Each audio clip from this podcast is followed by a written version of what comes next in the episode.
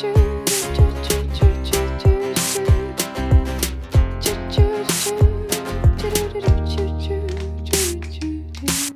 ora whanau, you are here with Aaron and Dale on When Lambs Are Silent, the podcast. Welcome back.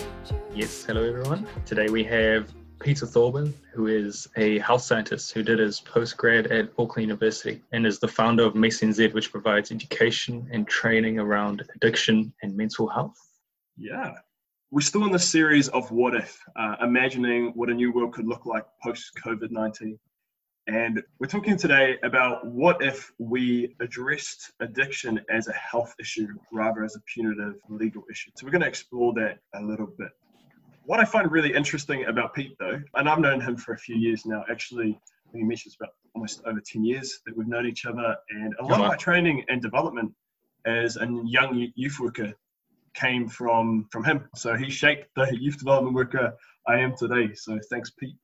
You're the man but um, what I find really interesting about him and really compelling, and you'll hear a little bit about this in the interview, is that he holds, I guess, two sides.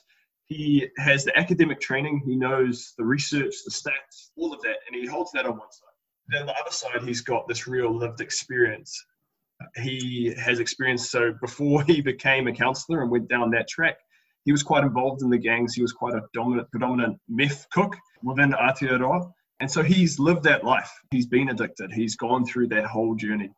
And so he has a really unique voice in that this is his lived experience. He understands addiction on a real level, not just a theoretical one.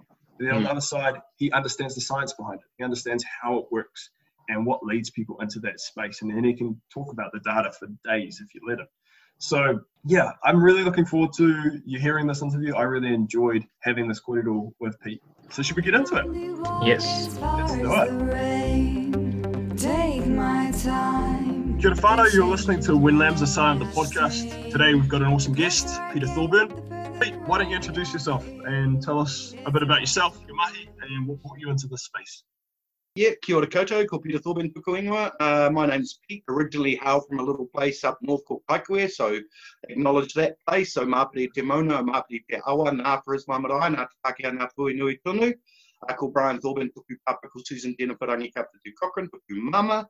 I call Peter Aho. So my name's Pete. I've known you for around about 10 years now, or somewhere around that sort of time. Um, my background is 23 years lived experience. So I was an alcohol and drug addict uh, for, the, for a long period of time, involved in methamphetamine manufacture and that. But in 2005, I sort of decided I wanted to help youth. And so at that time, I, being ADHD and dyslexic, sort of struggled a little bit about moving forward, but I ended up jumping into MIT and, and qualified counsellor, then went to AUT and did some more study in addictions. Another four years at Auckland University in health sciences and my passion, paediatrics and youth health as well. And what do I do?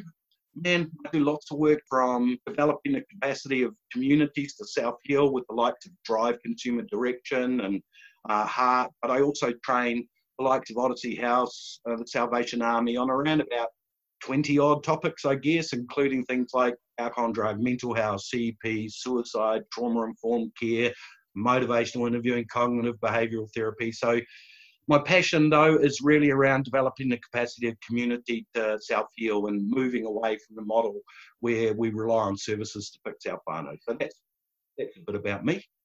Sure. Hey, thanks, Pete. So, I guess in this episode, we're thinking about what if? What if we transition into a health-based approach or, or system of dealing with addiction and we're imagining coming out of covid-19 in this lockdown what we could change to make our world a better space. And i guess before we get into that though a big part of it is around what is addiction? And and for our listeners i guess to understand that could you speak to a bit about that?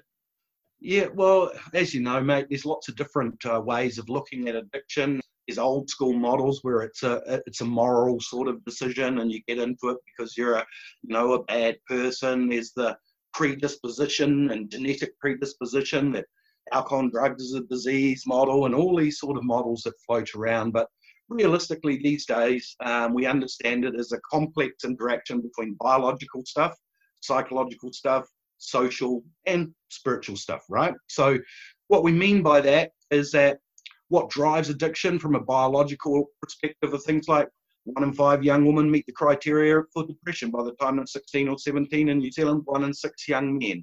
About a third of them we use alcohol and or drugs as a way of sort of coping with that. Anxiety. A third of our partner that struggle with some form of anxiety will use alcohol and drugs as a way of coping. So ADHD, about 25 to 30% of us will have a substance use disorder by the time we're 16 or 17 years old. Post-traumatic stress disorder, 50 to 80% of our whānau that struggle with post-traumatic stress disorder will use alcohol and drugs as a way of trying to manage those symptoms. So when you start to think just from a biological perspective, mental health is a big driver, right?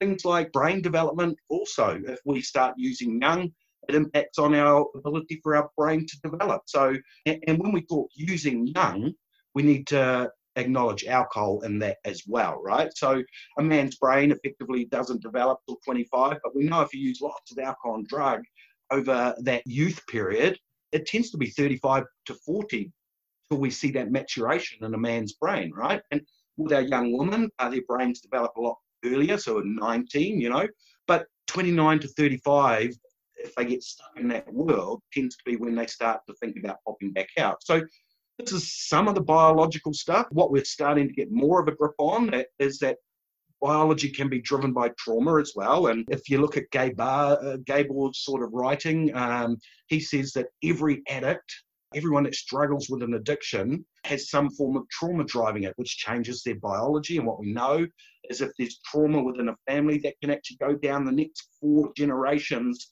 instantly, but up to 20 odd generations uh, that trauma can be felt genetically in someone's body. So, you know, that's biological reasons. It doesn't factor into things like psychological stuff, you know, that we learn from our operating environment that, you know, uh, when we see mum and dad come home and go, Jesus, uh, the virus is stuffing our business, I need a drink or I need a bucky, you know, our kids learn from that operating environment. So watch monkey see, monkey do. And it's that classical and operant conditioning approach where we learn from our operating environment and then we get to sort of 13 and 14 and our parents aren't the biggest influence in our life. We're getting bullied at school and we're getting sort of, we're too tall, we're too short, we're too fat, we're too skinny, we've got too many pimples or whatever's going on for us. And we've learned from our operating environment that alcohol and drugs is a way of coping. So when we get to that age and we're struggling, we actually pick up a drink or pick up a joint get a little bit of escape from it. And then we go, oh, that actually relieved me. So next time I've got a problem, we'll use alcohol and drugs as a way of coping again until such a time that we only know alcohol and drugs as a way of coping. We don't know how to cope. And often when we get addicts back out, that's one of the first things that we have to deal with is the ability to cope with the complexities of the world, right? From a social perspective, we're, we're renowned for putting high density pokies, high density alcohol in our poorer communities. You know, if you look at South Auckland, where I do a lot of my work, there's eight times more alcohol shops per person than anywhere else in Auckland. Alcohol's up to 20, 30% cheaper in South Auckland.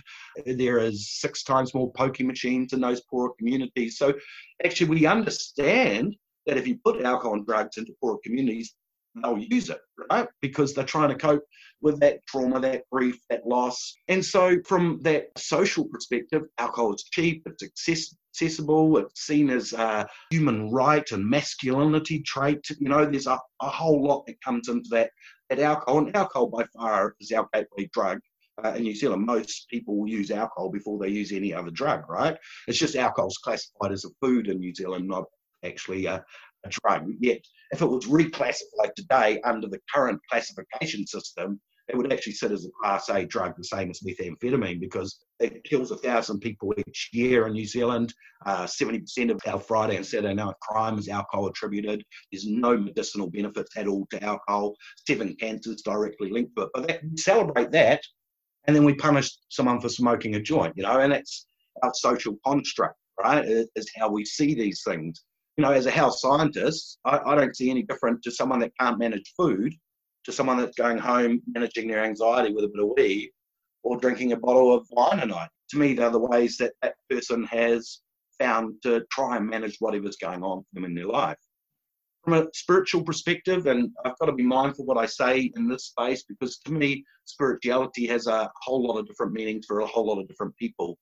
But to me, it's about hopes, dreams, aspirations, connection to something other than yourself. And You know, if you look at Johann Hari's TED talk, which I, I, love, you know, the opposite of addiction is connection. And to me, that's where in that wider or that spiritual space, it is about connection. And that connection changes your social construct, right? It changes your psychological makeup and it changes you biologically. We know, for example, if you get a hug for longer than 20 seconds, it actually changes the way your brain operates, right? So from a spiritual perspective, it's about hopes, dreams, aspirations, and potential. And if we're going to find a way through this, we need to deal from all those biological instead of medicating our kids for mental health issues as the first response. Give them someone good to talk to. Give them an environment that's safe to thrive in. Give them a connection to others like themselves, you know. From a psychological perspective, good, genuine people to talk to. You know, people that they can communicate with that aren't going to judge them and put their ideas, uh, impose their ideas of what perfect person looks like. From a social perspective, actually, what we need to do is find community organisations that can foster, nurture, educate, and our whānau can connect with. And that's why I'm part of Drive and Heart.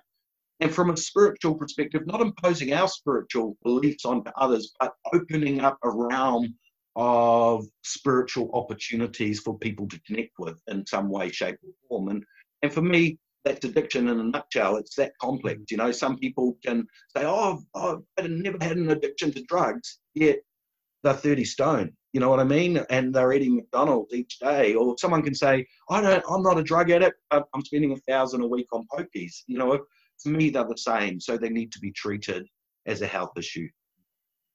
So, so there'll be some people listening to this, and this might be the first time they've heard sort of this take on addiction, and and the thing that's sort of the dominant narrative in their head will be, I mean, it's about choices, right? You know, like not everyone that has a hard life goes into drug addiction. So, um, do, can you think of an example that'll sort of bring that home for someone around how this works and why there is so much more complexity, like you've unpacked there?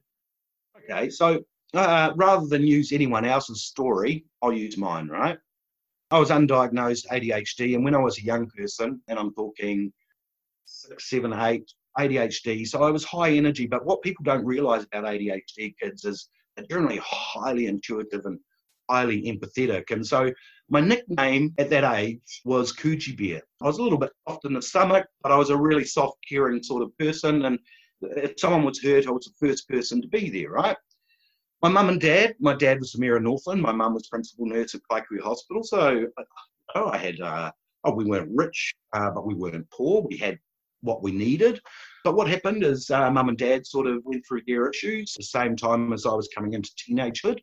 I got sent off to boarding school, which I didn't really want to go to. And at boarding school, what happened was basically from the day I arrived, I was the youngest in the school. So I was 12 years old when I got to Whangarei Boys High School. Uh, I was slightly podgy.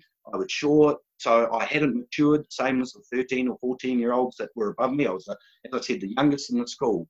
And daily at that school, I was physically and mentally abused, not just by the um, the boys, right, which used to beat me on a daily basis, but because I was ADHD, I was pained on a daily basis. They there was some sexual abuse as well. So the sixth formers used to take me down to dormitory and strip me naked, and they'd read pornography to me, and uh, they'd wait till your penis started to get erect, and then they'd whack it with a wire coat hanger. So what I started to do was in the breaks between dinner and homework and that, and on the weekends, instead of staying at the boarding school, I'd run away with the other boys that were getting abused as well. We started to break into cars. Uh, no one was listening to us. We weren't being heard. So we went and broke into cars uh, uh to get to escape and as a bit of a thrill, found some weed, found some drugs within the cars, and sort of one thing led to the other. All of a sudden, smoke a joint. And being ADHD, weed works opposite on me. So there was some clarity. Uh, all of a sudden, I didn't feel different. I had a form of escapism. And, and that was my introduction into that sort of world, right? So, from a biological perspective, I was ADHD, and that there was uh, some predisposition there, right? From a psychological perspective, at 12, I couldn't go home and tell mum and dad that I was being abused at school, right? I, I didn't have anyone to talk to. In fact, I never got to a counsellor until I was about 35 years of age, right? And, and so I had no one to connect with, no one to talk to. From a social perspective, my environment was completely unsafe and I didn't want to be in there. And actually, we were marched to not given choice around which church we wanted to go to. We were marched to the closest church and our number ones on a, a, Sunday morning and, and forced to be in that environment. And to me, what happened is one thing led to another, of course. Get involved in, in that world. Everyone else sees it as a bad world, uh, that you're a bad person. Started to get arrested. So, you know, things like 16 years of age, I had a few tinnies on me and some some money. The police at that time could have chosen to sort of give me a warning but because I was a mayor's son, they wanted to take it to the full extent of the law. So they actually charged me. But by the time I got to court with 17 years of age, I got charged with cultivation for supply, possession for supply, cultivation for personal use, possession for personal use, and possession of instruments. And that was my introduction to the justice sector. And once you're in there, it took me 20 years to pop back out, you know. So that's a little bit about my story and what drove me there a lot of the whānau that I work with, it's witnessing things like domestic violence, and they don't mum and dad in a domestic violence situation. That brings on the trauma they need to escape. Uh, sexual abuse, one in three young women in New Zealand have had unwanted sexual contact by the time they're 18, one in six young men. You know, how do you deal with that when you can't talk to anyone around being sexually violated? And you, you realize you pick up a drink or a joint and you actually get a little bit of a reprieve from it. It doesn't mean you're a bad person it means you're a person that's been traumatized and don't have really good ways of coping with the, those complexities. So that's where I sort of sit around it anyway.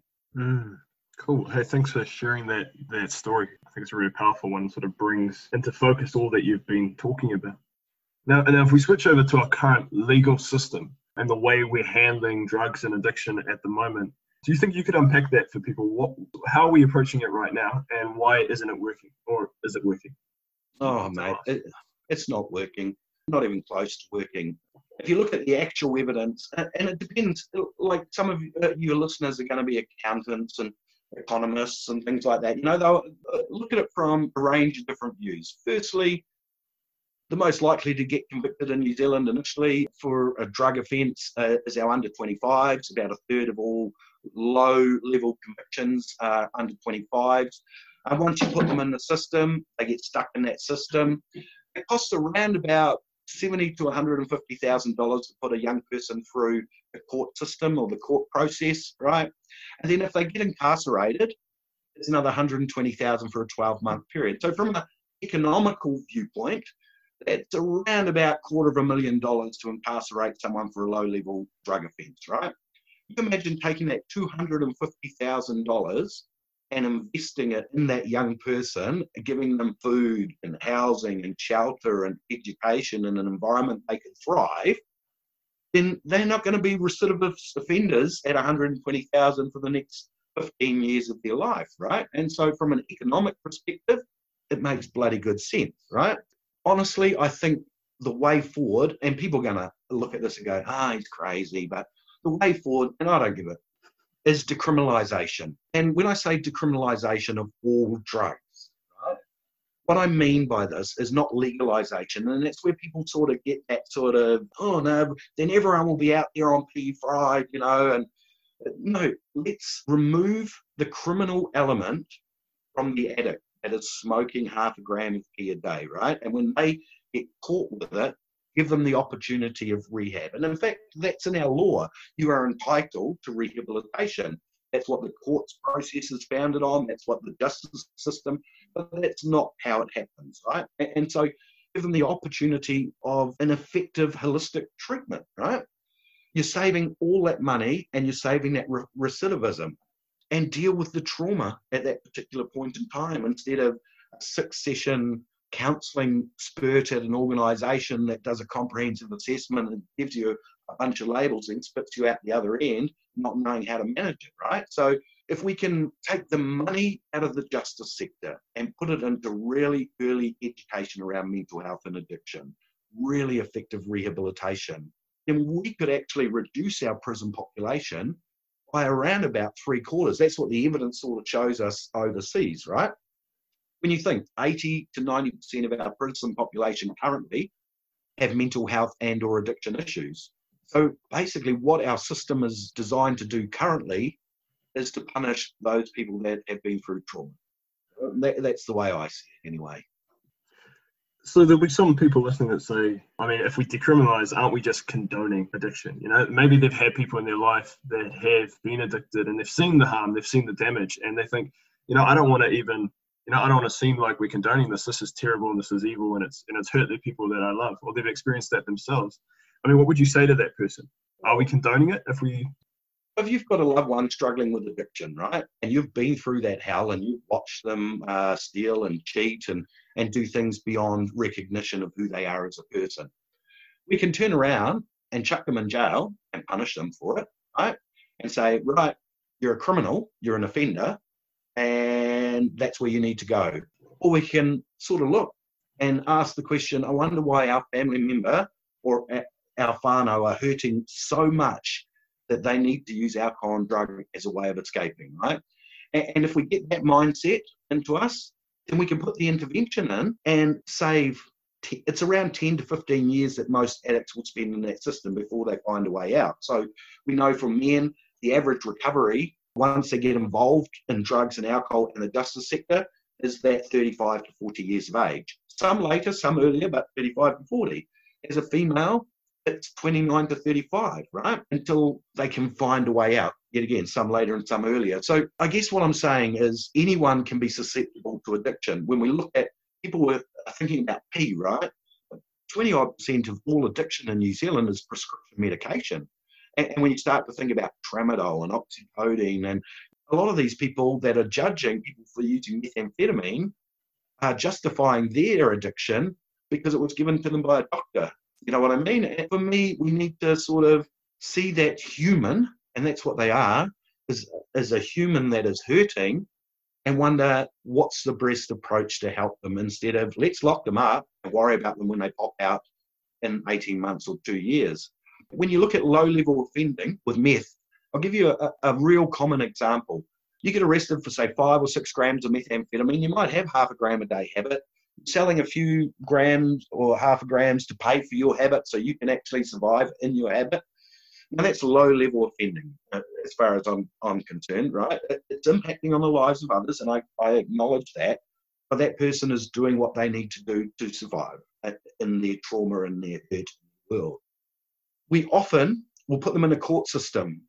It could take them 18 months to two years before they even get to get heard in court So they sit in jail for a year or 18 months. When you're in remand on jail, in jail, you don't get any access to rehabilitation, right? Because you haven't been convicted of a crime yet, right? You've only been, but you're sitting in jail without any intervention. And then what happens is at the end of 18 months, you go back to court and the judge gives you six months for it, and you've spent a year in jail longer than you've actually needed to at $120,000 without any opportunity of rehabilitation, right? When in actual fact, if we could put that $120,000 investment into that person when they get caught, we could save the next 100 and the next 100 and the next 100 and the next 70 to 100 through that court process. We need to go hard on those that are supplying it, right? And that's the decriminalisation model. We're not, we're not going soft on it. We're saying that if you manufacture it, and if you're involved in the manufacture or distribution or the cleaning of money, right, which is a big one. So this is where I'm going to challenge lawyers and accountants and small business out there, because in order to get on top of our methamphetamine problem, we need to get the people that are actually laundering the money. They're the ones that are doing more harm. The accountants, the uh, lawyers that are setting up shelf companies, the accountants that are watching the money, the small businesses that have been bought by Chinese manufacturing companies so they can wash their money through these small businesses, you know, and they're not being targeted at all. So we're targeting the gangs for selling it, right? We're targeting the poor people that struggle with addiction and we're locking them up. And the ones that are actually getting away with it all are the accountants and the lawyers, and, and they're profiting on it. And to me, until we get hold of them, right, and start to concentrate the funds on that end and start to give the little people that are hurting with addiction the opportunity of finding recovery. And we know the, the right program and the right time and the right place, if we do an effective intervention, we can get someone off methamphetamine. I've just helped a person over lockdown get off methamphetamine just through conversation, right? So we need to sort of understand that drugs isn't run by the gangs, right? That is distributors. The reason we've got a drug market is because there's so much hurt in New Zealand high domestic violence, high mental health, high poverty, uh, housing issues, as, as you're well aware. We need to understand that those people that are using are using to try and survive. The ones that are fueling the market, the ones that are watching the cash, the ones that are see it as an opportunity of enhancing their own personal wealth and not using to cope trauma they've been through. Awesome. So, so I guess maybe you know listeners start to say, hey, okay, maybe there's a problem here. If we were to go to that health-based system, which you've sort of alluded to, what sort of a concrete examples where someone could picture that in their minds? So uh, Portugal's got a model that has decriminalised all drugs, and, and they've seen some major transformations. They were the, one of the highest intravenous drug using populations in the world. They're now one of the lowest. Their prison populations per capita were comparable with America, who has the highest, right? And now they have one of the lowest prison populations. You go into a, a doctor's over there, and it sort of says everyone has an addiction, and that's okay. You know, uh, there's opportunities for you to get the help that you need. Here's some choices and options. Which one's going to suit you in your current environment, and how can we support you to get there? While also understanding that some people won't be ready to change, so they're offering things like safe injecting practices and curb HIV and hepatitis and things like that. And if someone says, I'm an addict, they're not going to get punished for it, right? Whereas in New Zealand, generally, if you put your hand up in the wrong environment as an addict, you will get punished for it. It becomes a lifelong limp on your record, right? And so for me, a really good health model would look at addiction as a health issue, a complex interaction between biological stuff, psychological, social, and spiritual. So the last thing I'd want is to go a medical model which only treated the biological reasons why people, you know, we need good people to talk to. We need good environments for people to thrive. And we need to get away from rehabs that are paid on KPI uh, as well. Uh, and uh, what I mean by that is the rehab gets 50 to 100,000 depending on which one per person that goes through, right? The average rehab currently has about a 2 to 6% recovery rate. So only 2 to 6% of people that go through rehab currently actually maintain recovery for a period of 12 months or more. And yet again, if you think about the amount of money that we're spending on them going through, we could actually take that fifty to hundred thousand dollars and go, actually, let's set you up in a nice little chalet on the water with your own garden and that, and where you can actually get the support you need in a more holistic perspective. So, going away from that patch and dispatch, that churning addiction through without understanding that trauma is at the heart of it. And, so, if you are asked to find recovery or well being in an environment that looks like a hospital or a, a prison, you know, uh, to me, that's not conducive to recovery, and the figures show that.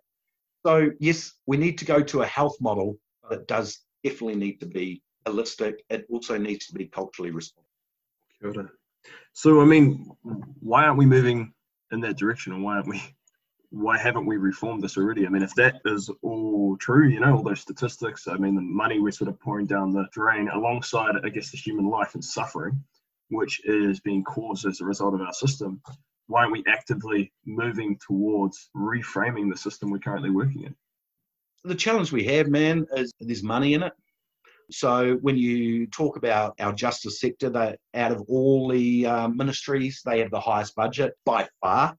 And, and law and order, of course, is a national dominated sort of feature, right? Uh, a selling feature. And, and we've always looked to America, you know, in the way we should do things. But America well, I, am mindful what I say, right? But America has the highest prison population per capita. Since the war of drug, on drugs has started, they incarcerate more people than any other country per capita, right? Predominantly racially motivated as well. So you will find more black and Hispanics in prison in America per capita than anywhere else in the world as well. And, and look to them, which is the war on drugs model. But when you start to look at the Netherlands and Switzerland and others that are uh, that are actually making the shift to a, more health orientated model, we see the money spent on Ministry of Justice decrease and on health and well-being increase, and that stops the intergenerational flow of what's going on. So you know, we've got so much tied up in the police force and, and in judging and courts and lawyers, and it churns the dollars. People would have to rethink where that money goes and how that money's spent. And of course, that's going to impact on a whole lot of prison officers. And so there's economics at play in it. But basically, I think that our law is fundamentally based on Christian values which has some really good components of it, but it has a moral component to it as well, right? And we need to shift because to me, the fundamentals of don't kill, don't steal, you know, those sort of things are part and parcel of it. And we need that. We need law and order. But we also need to understand that addiction is a human that's suffering. And as people that have faith or believe, uh, that our whole foundation is to help others, right? You know, that, that to sit with the poor, to encourage. But we've got a, a capitalist model where we look at things from what am I going to get out of it? These people are going to take what's mine, you know, until we shift to a more human model uh, and get away from a capitalist model, we're going to get stuck. You know? And I think that's where we're at at the moment. However, I think this lockdown is an opportunity. And as I said to others that I've spoken to over this period, what I'm already noticing is those that have been through hard times are actually thriving in this lockdown, right?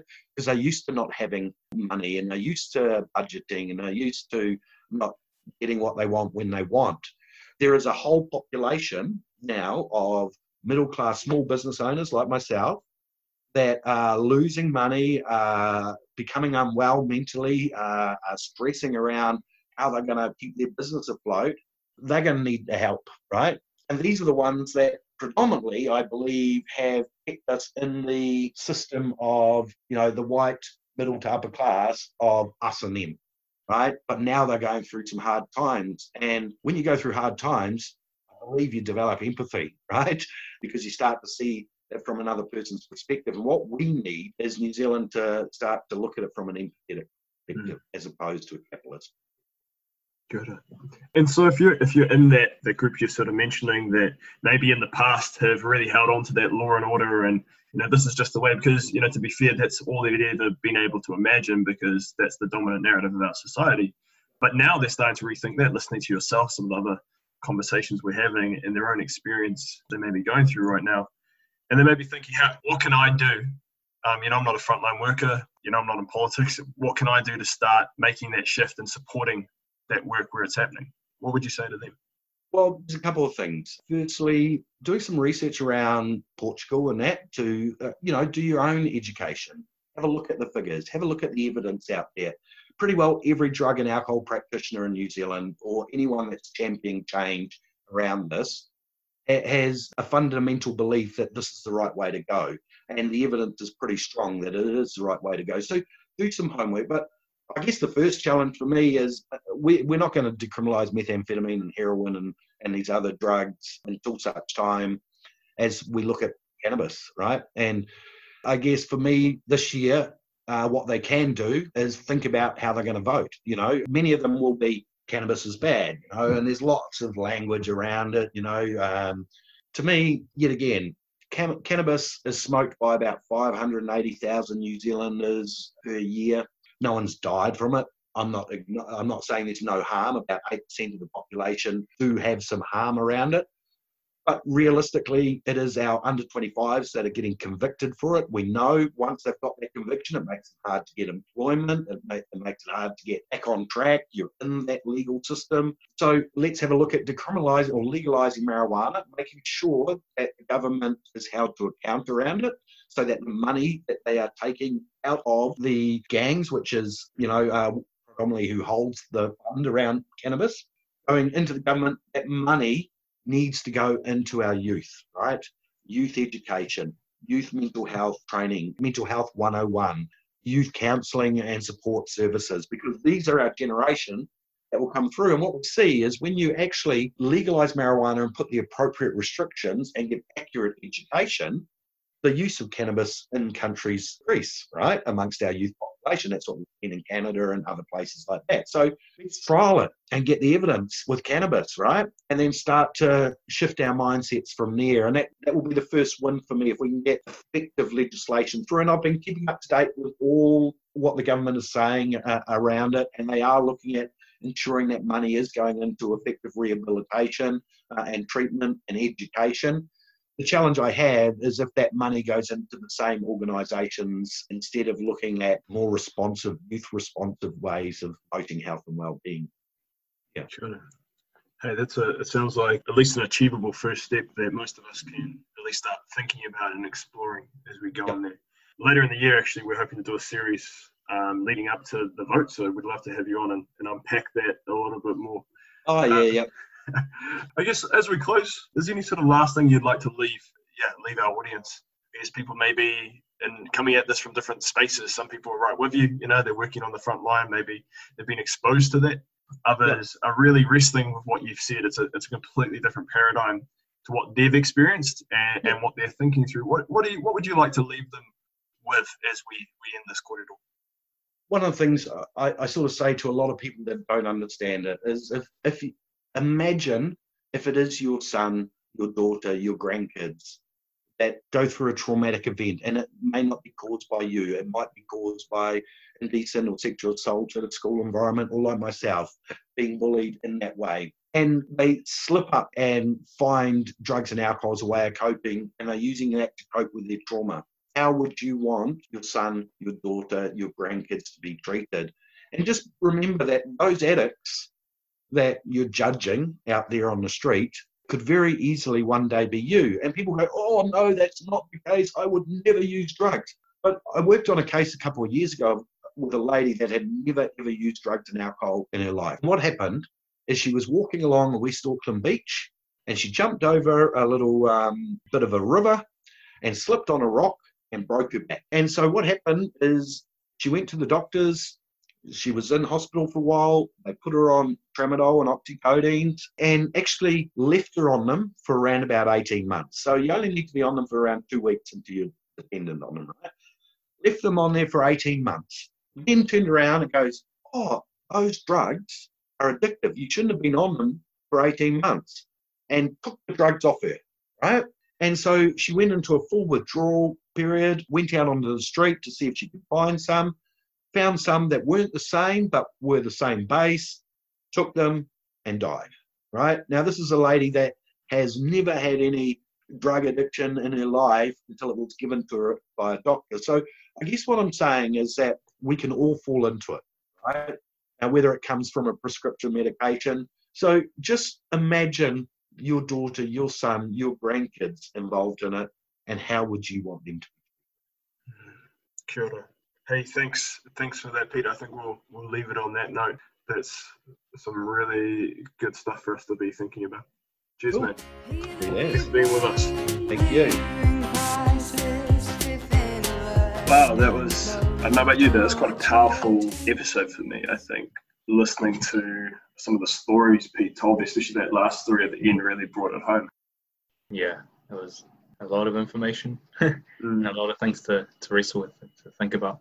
But that imagine it's your son or your daughter is a very strong one. It's a very good one. That's something I've been thinking about a lot lately, just about various people that I know who have gone through things and really starting to think about their life, why they reached that place. What if it was, yeah, my son, my brother, me, or, or myself in that situation? How would I like to be treated? Yes, it's, it's powerful. Yeah, and that's what it is. Eh? It's it's reality for so many people. For me, when when we have this kōrero, and one of the reasons I'm so passionate about it is that I have names for those people. You know, those statistics that he talked about. I, I can see their faces. I know who they are. Mm. And so I get quite passionate about the kōrero because these are people that are hurting. And, and, and he sort of said that, like, we have a drug market in New Zealand because we have a lot of hurting people. Well, a lot of us know those hurting people. And if you if you put yourself in their shoes for a second and you just imagine what they're going through and what they've gone through to lead them to where they are, then it kind of changes the conversation for me anyway. That's that's what's done yeah. it for me. Yeah, and it's also understanding that everyone's different. So while some people might pull through trauma, might pull through hard times and to be able to turn their life around, some people just can't.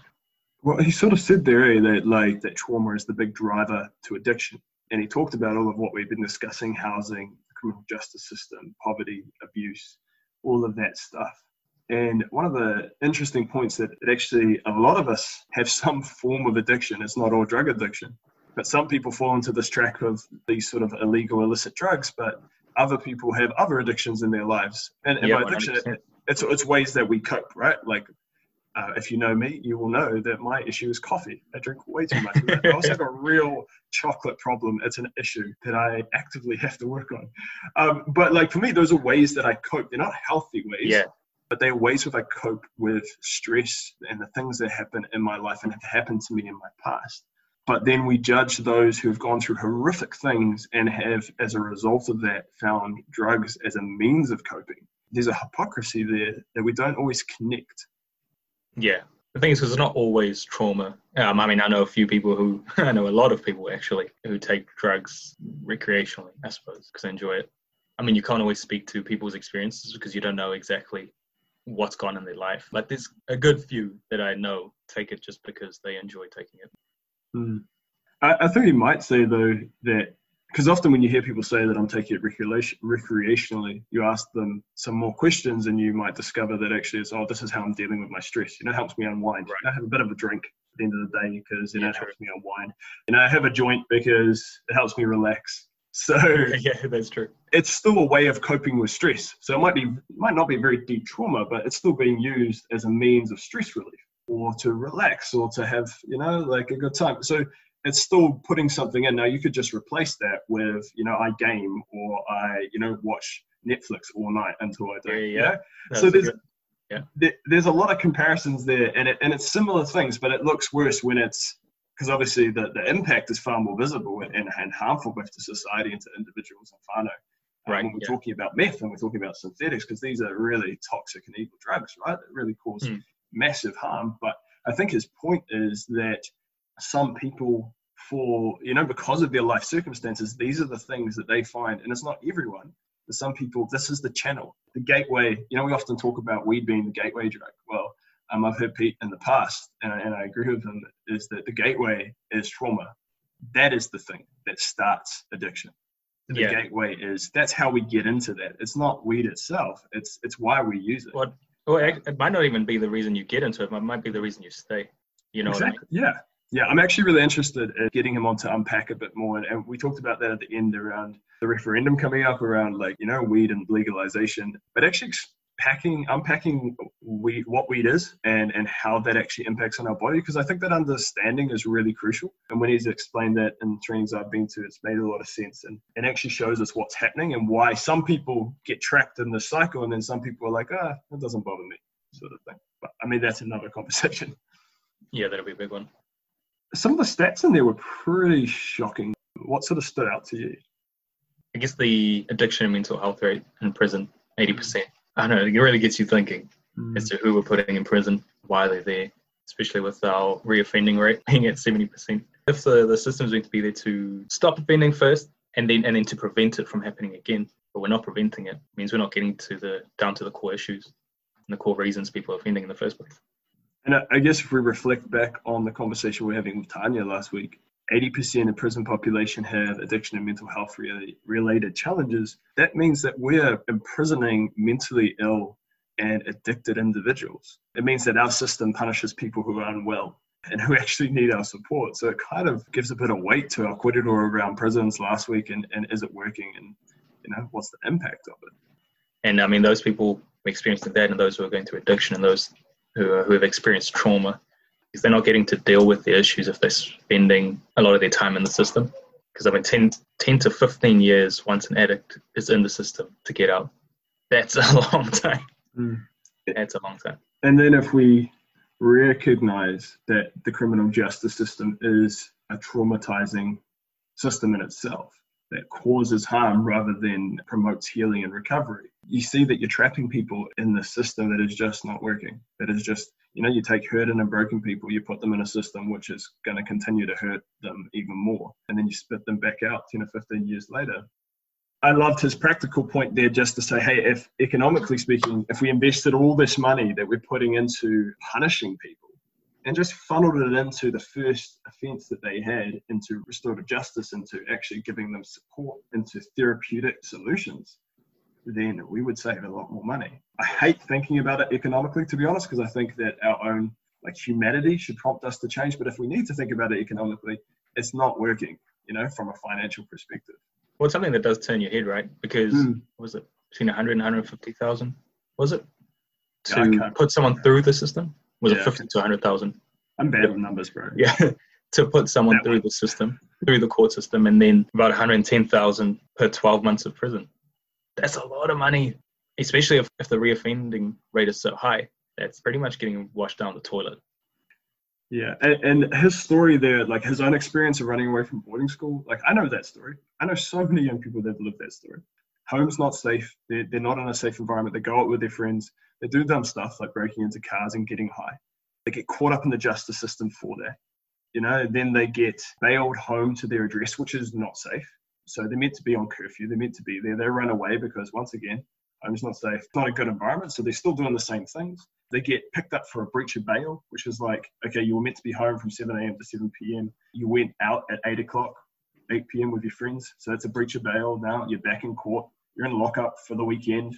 You're in court again Monday and you got another bail and then you're out again. You breach bail. It's like this ping pong thing. Then you miss a court date because you're a teenager and you can't remember when you're meant to be in court. And you know your charges are in Auckland court um, and you live in South Auckland and you forgot about that. And you know, like it's this cycle. And sometimes you recognize that a young person's been in the system. Like we, we, we see young people all the time. They've been in the system. They've not reoffended like anything except for breaching bail. But for the last year and a half, they have just been trying to run this circle of the justice system.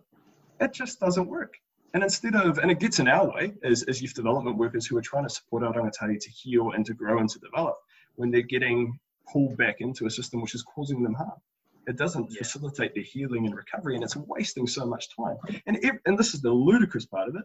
Everyone that's working, most people working within the system, get how it doesn't work and don't and, and want to try to bend the rules to make things work for the young people and for people in general. But obviously, the system's not created to do that. So, I mean, Right. if we're all saying, "Hey, this doesn't work. We need to do something differently," then why don't we just do something different? You know?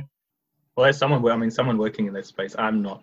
So I have no idea. Yeah. I really have no idea myself. But for you, you know, do you find it really hard? I mean, is there a group of you that are trying to trying to make change? Yeah, I mean it's a big beast, right? And and like you said, like you don't, Yeah. if you're not in it, you don't see it. And, the, and Pete sort of mentioned that the dominant narrative is still law and order. We still have this huge dominant narrative of if you do something wrong, you need to get punished, do the crime, pay the time.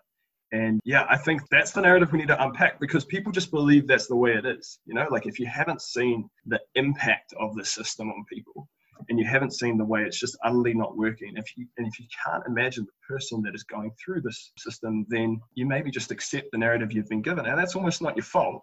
That was the narrative i grew up with. It's the narrative i believed most of my life until i stepped into this work and heard overwhelming stories of suffering and harm that is being caused because of this issue. So yeah i guess it's Yeah. a it's a journey to get out of but we need to shift the narrative Yeah, I definitely, I definitely saw your change once you started getting involved with your work and see your your mindset change, your attitude change, and I mean, it's helped to to change me and get me thinking about more. But I think it's just definitely a matter of you don't get to experience it, you don't get to see it, and so out of sight, out of mind. Yeah, I, I remember, bro, like we, I used to be the strong as law and order person, right? Like, because Yes, I believe that's the way. so. I remember us having conversations, and you're like, you were trying to like temper me. I remember us being at Laidlaw actually in a lecture, and someone said something, and I made some stupid comment, and you're like, you are so close-minded. Like we had those massive debate, um, and I it's, reflect now on it's gone the other way. Now you. that's funny either way. But it's Yeah, just yeah. it just speaks to how narratives are so ingrained within us. And I, to be honest, like from someone who comes from the Christian tradition, I sort of felt like even what Pete said there about this bigger narrative that does have some roots in sort of colonial Christianity that is still being played out, regardless if that's your, you know, faith anyway. It has formed the roots of our society.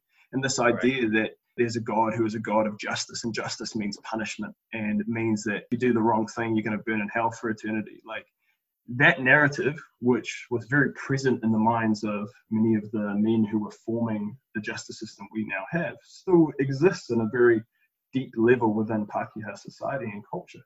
And I think there's a real need for us to redeem that, to actually examine those narratives. And I'm looking forward to maybe doing that in some future episodes, but but to look at actually what another narrative could be uh, around justice, around you know even theology and God. particularly with Jesus, I mean, he, he comes in with the turn the other cheek and all that kind of stuff, no eye for an eye, but we still we still struggle to let go of eye for an eye. Mm. I myself, um, it's, it's very difficult for me too. Mm. As soon as I, particularly once I start thinking about the heavier crimes, Mm. and that kind of trickles down into Mm. everything else as well. Yeah.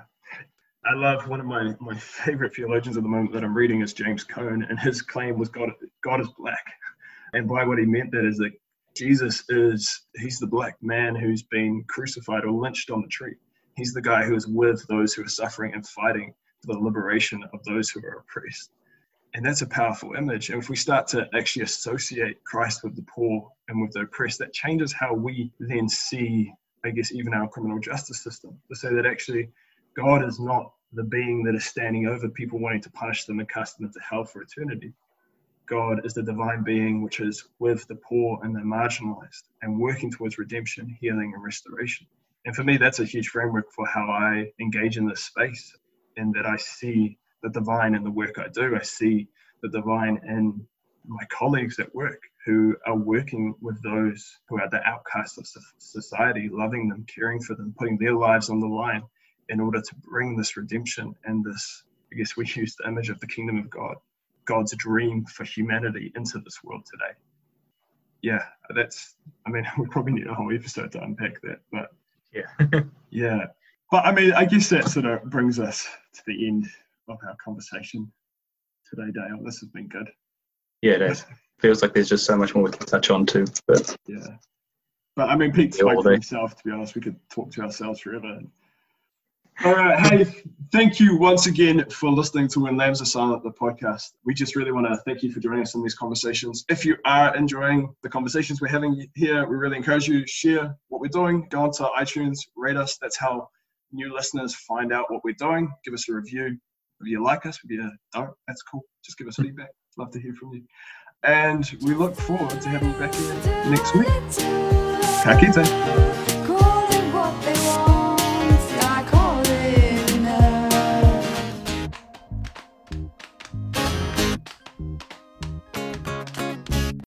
You've been listening to When Lambs Are Silent, the podcast.